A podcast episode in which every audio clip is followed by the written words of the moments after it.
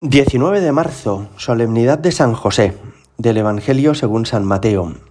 Jacob engendró a José, el esposo de María, de la cual nació Jesús, llamado Cristo. La generación de Jesucristo fue de esta manera. María su madre estaba desposada con José y antes de vivir juntos resultó que ella esperaba un hijo por obra del Espíritu Santo. José su esposo, como era justo y no quería difamarla, decidió repudiarla en privado. Pero apenas había tomado esta resolución, se le apareció en sueños un ángel del Señor que le dijo, José, hijo de David, no temas acoger a María, tu mujer, porque la criatura que hay en ella viene del Espíritu Santo. Dará a luz un hijo, y tú le pondrás por nombre Jesús, porque él salvará a su pueblo de sus pecados. Cuando José se despertó, hizo lo que le había mandado el ángel del Señor. Palabra del Señor.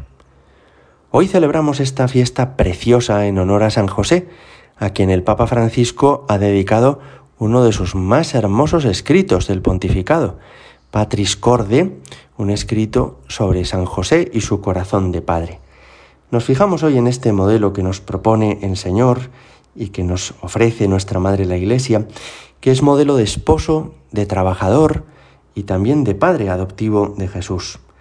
Fijaos que San José es un hombre que ha recibido de Dios una misión muy importante para, la, para el cumplimiento del mesianismo de Jesucristo, pero al mismo tiempo muy humilde.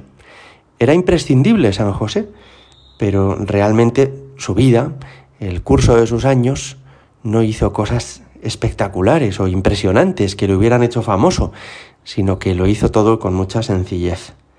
Dios de alguna manera le pide que para hacer esa misión tan importante que tiene que hacer de proteger a Jesús y a María, él pase inadvertido. Y así renuncia a una vida de éxito profesional y lo acepta y lo encaja con, con paz y con alegría. San José encajó muchas humillaciones. La primera la hemos escuchado hoy en el Evangelio, y es que María espera un niño sin que él hubiera estado con ella. Y eso, naturalmente, aunque él entiende, porque se lo dice el ángel que viene del Espíritu Santo, no deja de ser una cierta dificultad, ¿verdad? La de aceptar que el hijo que tiene tu esposa no es propiamente un hijo tuyo. No solamente lo acepta, sino que pone al servicio de María y del niño toda su vida, sus capacidades, sus energías, sus cualidades, y hace de este niño el centro de su propia vida. Pero por si hubiera sido poco, después el Señor permite en su vida otras humillaciones. Por ejemplo, ser rechazado en Belén con María cuando fueron a dar a luz al niño, con motivo de ese empadronamiento que les obligó a trasladarse a esta ciudad. Nadie les hizo caso. No encontraron lugar en ninguna casa, ni siquiera en la posada. Y poco después de esto, cuando ya el niño ha nacido y lo han adorado los pastores y los reyes magos, entonces el ángel le avisa que Herodes quiere matar al niño y tiene que huir a Egipto como si fuera un malhechor.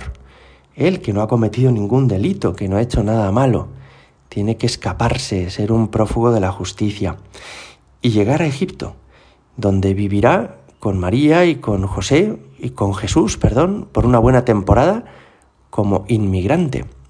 Quizá hablaban un idioma distinto, quizá son mirados con extrañeza por los vecinos de Egipto. San José tiene que encajar muchas humillaciones.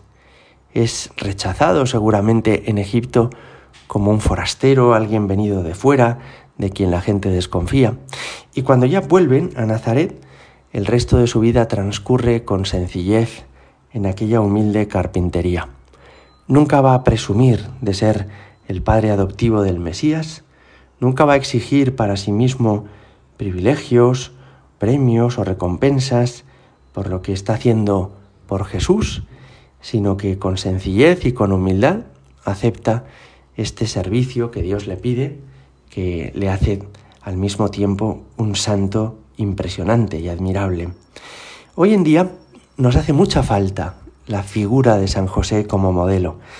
Y nos hace mucha falta porque hay muchas familias rotas y también porque el mismo modelo mm, varonil de padre y de esposo ha quedado un poco desdibujado.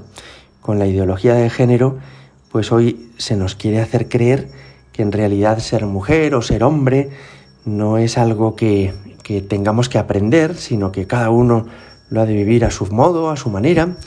Y también se nos hace creer que en realidad la diferencia entre la feminidad y la masculinidad son solamente construcciones culturales que habría que derruir. No es así. Existe una identidad masculina preciosa, que es la del esposo y la del padre, un modelo para todos los que somos varones que conviene que imitemos.